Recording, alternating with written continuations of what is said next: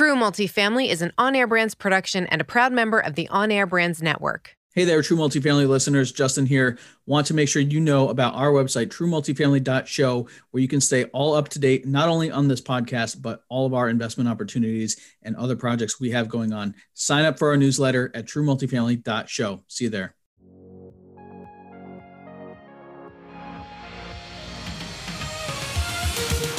This is True Multifamily, the show where we dive in on what really happens after closing a multifamily property. We're going to expose the role of asset manager. That's a person who has a responsibility of seeing the vision, executing the plan, and managing people, budgets, and timelines, all to deliver returns for our investors. These are the real struggles, the real victories, and the real stories of asset management. Welcome back to another episode of True Multifamily. I'm your host, Justin Fraser. Today, my guest, Preston Walls. Preston, thanks for coming on the show, man.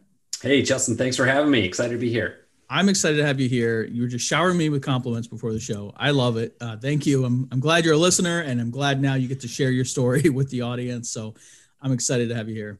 No, I I love your uh, preaching the gospel of, of real estate and uh, the the cash flow benefits it brings. Yeah, absolutely. So, uh, Preston, let's tell our audience. Tell us about yourself. Tell us about the properties that you invest in and, and how you got started. Uh, well, there's, there's a lot there. Um, I come from a, a real estate uh, family background. My father was a real estate developer, and uh, I I swore I wasn't going to follow in his footsteps. But uh, after after a few years of uh, working on Wall Street and getting burned out, it uh, it sounded a lot better. And so we okay we uh, we started working together, and we spent six years working together, and we developed a building and and did some renovation projects until he retired in 2008 and uh, just been doing it since then. Um, so i've been uh, doing my own uh, ground up new construction and renovations of of existing multifamily buildings uh, in seattle. Got it. And now you live in seattle and you only invest in seattle is that correct? Uh, correct. It's it's my only market. I'm i'm a, a strong proponent of controlling as many variables as as possible and and focusing and going going deep into uh, particular verticals. Yeah no that, that makes a lot of sense. Um, i imagine then by being so limited you are able to you know everything about every property that's going to show up right? Because you you know those streets and you know the towns and you know every every owner of every property. Is is that a fair assessment I yeah, I mean, I I really I like getting to to the the extreme nuance of things, right? There's there's some neighborhoods that are that are better than others, but there's some streets in some neighborhoods, and there's some sides of each street in that neighborhood that you know may may trade at a 10 or 15 percent uh, discount based on uh, traffic patterns and and uh, shade um, all, all these factors that go into making a place desirable. Wow, that is um, that's so micro, but I love it because it's not something that we've ever spoken about on this show. Uh, you know, we look at markets, we look at population growth, sort of these very macro um, trends, maybe honing in on you know maybe a school district or things like that. But you know what what type of property, the traffic and the the shade. I mean that I love it. That's so micro, but um, how, how, that's so awesome that you're able to to know that because you keep your area so focused. What what would you say the downside of only focusing in one specific area is? Ego, right? It's okay. uh it like you spend you spend your, your life wanting to to get bigger and more expansive and broaden and go just further further afield and travel more. It's it's cool to be able to hop on a plane to go visit the you know the other region of your portfolio. And there there's some some scale benefits that that can come from that. But uh, I, it's it's not it's not worked out for me. And and uh, my I, I've not run up against a shortage of real estate opportunities within even the the confined area of Seattle that I focus on. Got it. Okay. So you're not even saying all of Seattle, just a one section or, or one area of Seattle. Correct. Wow. Okay. Got it. Well, you know your target criteria, and uh, you know we can all learn a lot from that. Absolutely. I would have thought that that you would have some deal flow issues by just staying in in one particular area. I, I would think that you know if, if I'm casting my net wider geographically, I I might have better luck finding some properties. But you're saying not necessarily. I have not had a deal flow problem. No, because uh, when you when you get really entrenched in a market, the brokerage community knows you very well. They, you know, there's a, a handful of brokers that are really active in multifamily in these neighborhoods, and they all know specifically what I'm looking for, and and a number of them, you know, will call me for pricing guidance or to just gauge my my interest in it. Got it. So I'm I'm usually a a pretty strong go-to buyer for them for value add uh, properties, multifamily properties that come to market. And so, what is what is the the size or type of deal? How do you express your your deal criteria to a broker? Probably two to ten million uh, with a lot of hair on it. Got it. Meaning, uh, meaning tired, low rents, unrenovated units, extra space in the building. I I like storage and laundry spaces. Um, I just I like I like rundown assets. Yeah, I mean that's you know that's what we do as well. That's that's where I think if you know how to operate, then you can make the most money.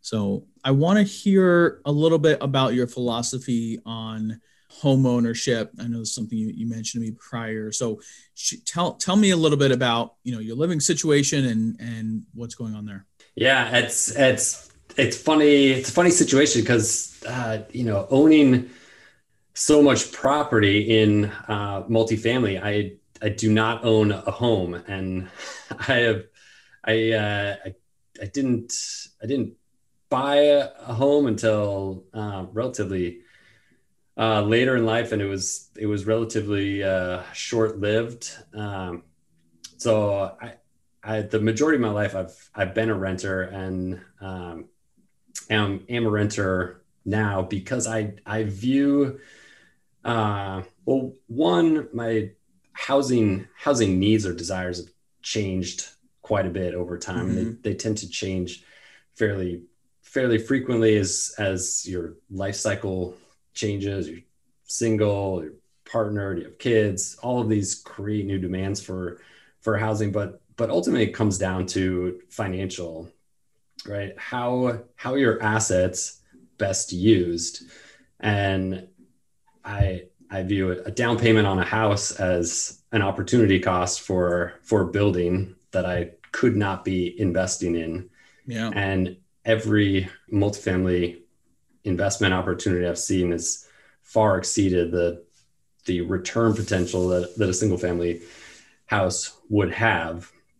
So it's it, it's led me to to invest the funds that that I would have put towards towards the down payment.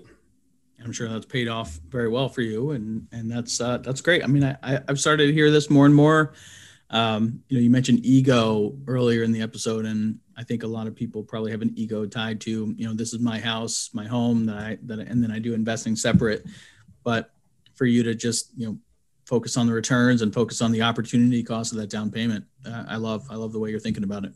So let's jump right into your uh, true multifamily story because you started to tell me before the show about this very interesting project, um, and I know you. So so you bought this seven years ago. Let's let's take it from beginning, middle, and end. Tell it, set it up. Tell us about this property from seven years ago. What was it? Uh, what were you thinking you were going to do with it, and and bring us into it with, with you?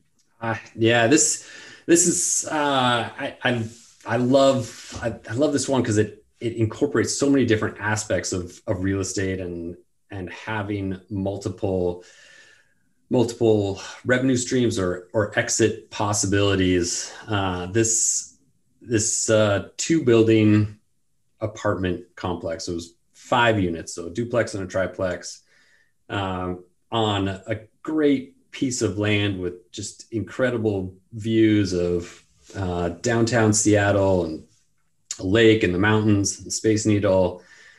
Uh, and it was it was selling on a cap rate basis, but the the land potential, the development potential was was really significant for it. The, the problem with it, the broker couldn't market it as as a land uh, development play because a previous owner had tried to entitle it, and there was documentation from the city that that said you cannot build here. It's on okay. it's on too steep a slope, and they the the uh, previous uh, previous owner had just had had not gone through wasn't patient enough in the process to to get it through. And so i i viewed it as you know this cash flowing building that had a zero cost option on doing something with it in the future. And it it took me uh it took me three or four years to to get it through the city uh just just to say yes, we'll we'll allow you to apply for a building permit here.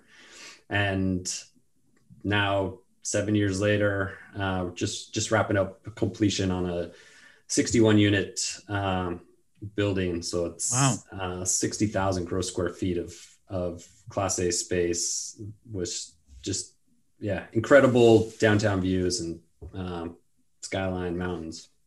So let's break that down a little bit. I, I love it. So you've got a, a killer location right? Views and and and centrally located.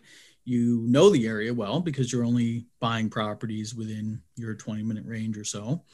And um, you know, I love how you put this as a zero cost option, right? You you know that okay, if nothing happens here, it's a five unit and it's cash flowing, right? And so yeah. you you know the previous owner, I guess, didn't factor in the fact that you might be able to develop in the price, right? If if he tried and failed, he just moved on. Is that is that a fair assessment? Yeah, I mean that okay. the there was there was history on the property once you got into due diligence that said you you can't can't build here. So it, they just it couldn't be marketed that way got at it. all. The the broker didn't even touch it. Okay, so what in your mind made you think that you could? Uh, at precedent, there's there's a number of other properties in similar similar areas that had been developed and that I've I've got the the patience to just deal with the brain damage to to get it to get it through. Because it's you know it was not it was not a simple process uh, at all. And it it took it took a lot of a lot of patience and, and perseverance to get it done. You said you know you mentioned the the slope of the land. Was that the key issue for the city yeah, there's 40 feet of elevation change between the back of the lot and the front of the lot. So okay. this, this, qualified it for a, a steep slope uh, zone, which which the city doesn't like to to build on. That said, they have a number of of exemptions and carve outs for this, and you can locate the building on on specific uh, portions of the lot that encroach a limited amount into the the really critical areas. And that that's what we did. And the architect was able to maximize the FAR even given these these lot constraints. What is FAR uh, floor area ratio. So the the zoning is is a function of uh, your land square footage multiplied by a floor area ratio. And that gives you the size of the box the size of the Got building it. that you can oh. put on the lot. Okay. So you've got this opportunity, cash flowing property, maybe an opportunity to build on it. You've you know because you know the town, you know your your other properties in the area that have been developed like this. Um, do you as you start to move through this process are you working with a developer up front this is not something i've experienced with. So can you just talk me through the process of let's say i had a, a similar piece of land and i knew i was going to go through through the work with the city. Who, who do i call first? What is that process like uh, so how do you how do you go through the due diligence on a property like this? Yeah, yeah. I mean, are you do you just call a developer and say, "Hey, I have a piece of land, you know, figure this out for me." You know, you mentioned an architect already. Just what is what is the process like, you know, to go from having a piece of land with five units on it to go through the reviews with the city and show them to make the case that that they should be approving this? I the the first call would be to an architect who uh, specializes in projects like this. And I, an architect, any architect can give you a feasibility analysis pretty quickly and oftentimes they do it for free because they want the the contract at the at the end of it. But the feasibility analysis will tell you uh, what could be built here uh, based based on the zoning um, and incorporating all the, the setbacks and restrictions that that are in play, uh, and then roughly how many units or square foot square feet that that uh, correlates to, and then they'll give you some color on what's what's the likelihood and the time frame of uh, working through this process. Got it. Okay, so the architect gives you some of that guidance and really just a first check on is this even ever going to be possible or, or not. So you got the architect, they do the drawings. What happens next? Uh, so the the feasibility analysis uh, gets you to to an investment investment decision. All right, I've got to uh, I've got to be comfortable with this. Once you once you move forward, then you could start the entitlement process, um, which is is a fair amount of money to to the architect to uh, create the building plan mm-hmm. drawings and and there's consultants that are involved your engineers uh, for structural civil all the the different components that go into the building uh, but yeah, it's it's designing designing the building and uh, putting uh, just putting in the the time and the effort mm-hmm. on the, the architectural front to get the project through the city reviews. Got it. And so then, so about how long for the city reviews to the point that you can say, okay, we're we're breaking ground. How long is that? Uh, I, I don't know. It, it years. It varies varies widely by jurisdiction. In in Seattle, how long did it take for you? How long did it take for you? Well, I, I'd say in Seattle, it's it's probably two to three years for just a typical multifamily building permit. And this one, because of the slope, added another three years to get through the, the environmental process. Wow. wow. Okay. Um, and where are you now? You said you were just finishing up this construction. What's what's the status of this property? Uh, yeah, it's in lease up. Uh, so uh, temporary certificate of occupancy uh, in three weeks. Um, so I've got wow, our, our you're right first, there first move ins uh, April 15th. So just coming coming right down to the wire. Wow. And how are your rents that you're where you're leasing? How is this um, tracking against your your pro forma back from all the way back years ago where you said that you had that investment decision? I mean, how do you eh, how do you even get close to what you were thinking three, four, or five years ago? Yeah, and that's that's a, a really tough one, and that's that's where a lot of the risk lies in in development because your costs are fixed and your revenue is is variable, right? It's it's hard to project what what rents are going to be that far in the future. Um, I, what we ended up doing is is keeping um, keeping rents the same or or list list rents the same as on the pro forma and uh, achieving achieving the market through concessions, um, moving concessions. The the market has has declined quite dramatically in Seattle, like a lot of urban areas, uh, over the past uh, I don't know six or seven months. Mm-hmm. So probably two months of, of free rent on a, a 12 month lease is is fairly typical and we've got three months on uh, some some longer leases 16 or 17 month leases got it Okay, well, hey, you got your first move in in April, so you're maybe a few months here from some cash coming in, and then uh, finally, right? Oh yes, finally. It's been it's been a long long slog, but uh, it's just it's it's so so gratifying to create something and really have this this tangible result of of a lot of years of hard work. Yeah. Um, let's talk about management. How are you planning to manage this? I know you have a management company. Talk talk about that a little bit. Yeah, so uh, this building's uh, large enough that it'll have a, an on-site uh, resident manager who handles leasing uh, and is able to, to oversee the, the building most most of uh, the portfolio is, is smaller buildings that don't justify having on-site resident management. So the, the staff, the management staff is is centralized um, at an office or comes and goes out of out of an office, which is why I like to keep my geographic distribution of, of buildings close to that office. So uh, it's cuts cuts down on on logistics and, and travel time to get out to the properties. Got it. And so did you was there a point that you looked at third party management and why did you decide to build your own? I never looked at third party management. Um, one, because uh, my father had always self managed. And so the, the structure, the structure was there.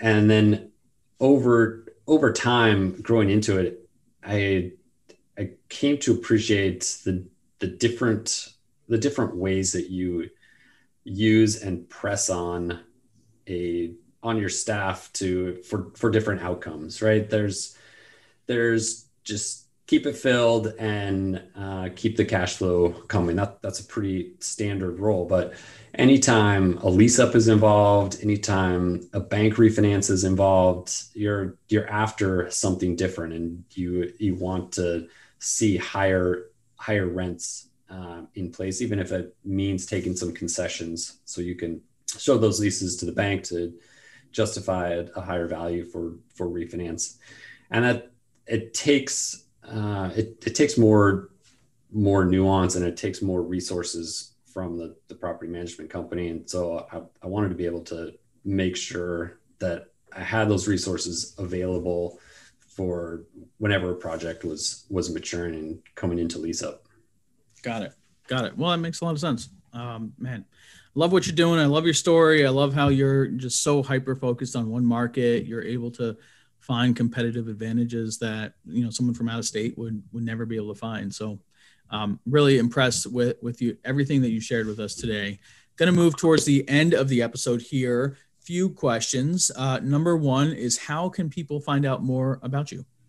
Yeah, you bet. Uh, our uh, website is wallspropertygroup.re.com and there's uh, an investor newsletter sign up if you want to uh, hear about the projects we're working on and uh, the uh, investment opportunities that are that are coming up in in future syndications and um, feel free to reach out to me directly my email is preston at wallspropertymanagement.com that's great. And if you missed any of that, Preston's information will be on our website at truemultifamily.show.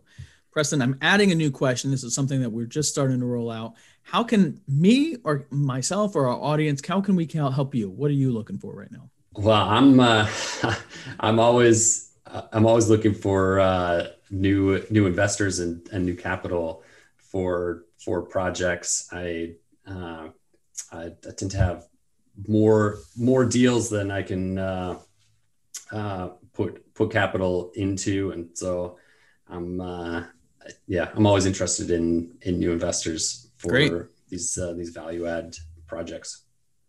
All right, our final question. Uh, somebody approaches you, hey Preston, I want to get into multifamily. What is your true multifamily tip for them? Oh, uh, you uh, you probably won't be surprised by this, given uh, the rest of our conversation. You might you might not agree with it though. Uh, the thing that is has served me the best is been able to retain as much control over decision making and, and processes throughout the entire life cycle of, of owning a real estate asset. The the challenges that I've had in in partnerships have come through um, having multiple lines of decision making or or lack of of clarity uh, in who was who was making decisions, and it's been extraordinarily streamlined and and uh, a lot of efficiencies in in having a single point of of decision making. Control. That's what we need, right? Especially if we're taking on other people's money, you want to be in control of that. And so I I, I agree. Actually, uh, believe it or not, I don't. You know, you and I approach properties and locations in a different way, but at the end of the day, we still want as much control as possible. Um, Preston, thank you so much for coming on the show. Guys, if you'd like this episode, please leave us a rating and review interact with Preston on his website. All of his links up on our website, truemultifamily.show. Preston, thanks again for coming on the show. Really appreciate it. Justin, thank you for having me, and thank you for uh, for, for getting out there and, and spreading the word. Absolutely. Thanks. Thanks for listening to another episode. Check out our website at truemultifamily.show. And if you have an amazing story to tell, share it on our Facebook community, and you might just be the next guest on the show. We're also on all other social networks. Just search True Multifamily. I'm really, really proud to have this show produced by our company On Air Brands. Check us out at onairbrands.com. We also have an incredible, unique podcasting event that we would love for you to be a part of. Check that out at podmax.co.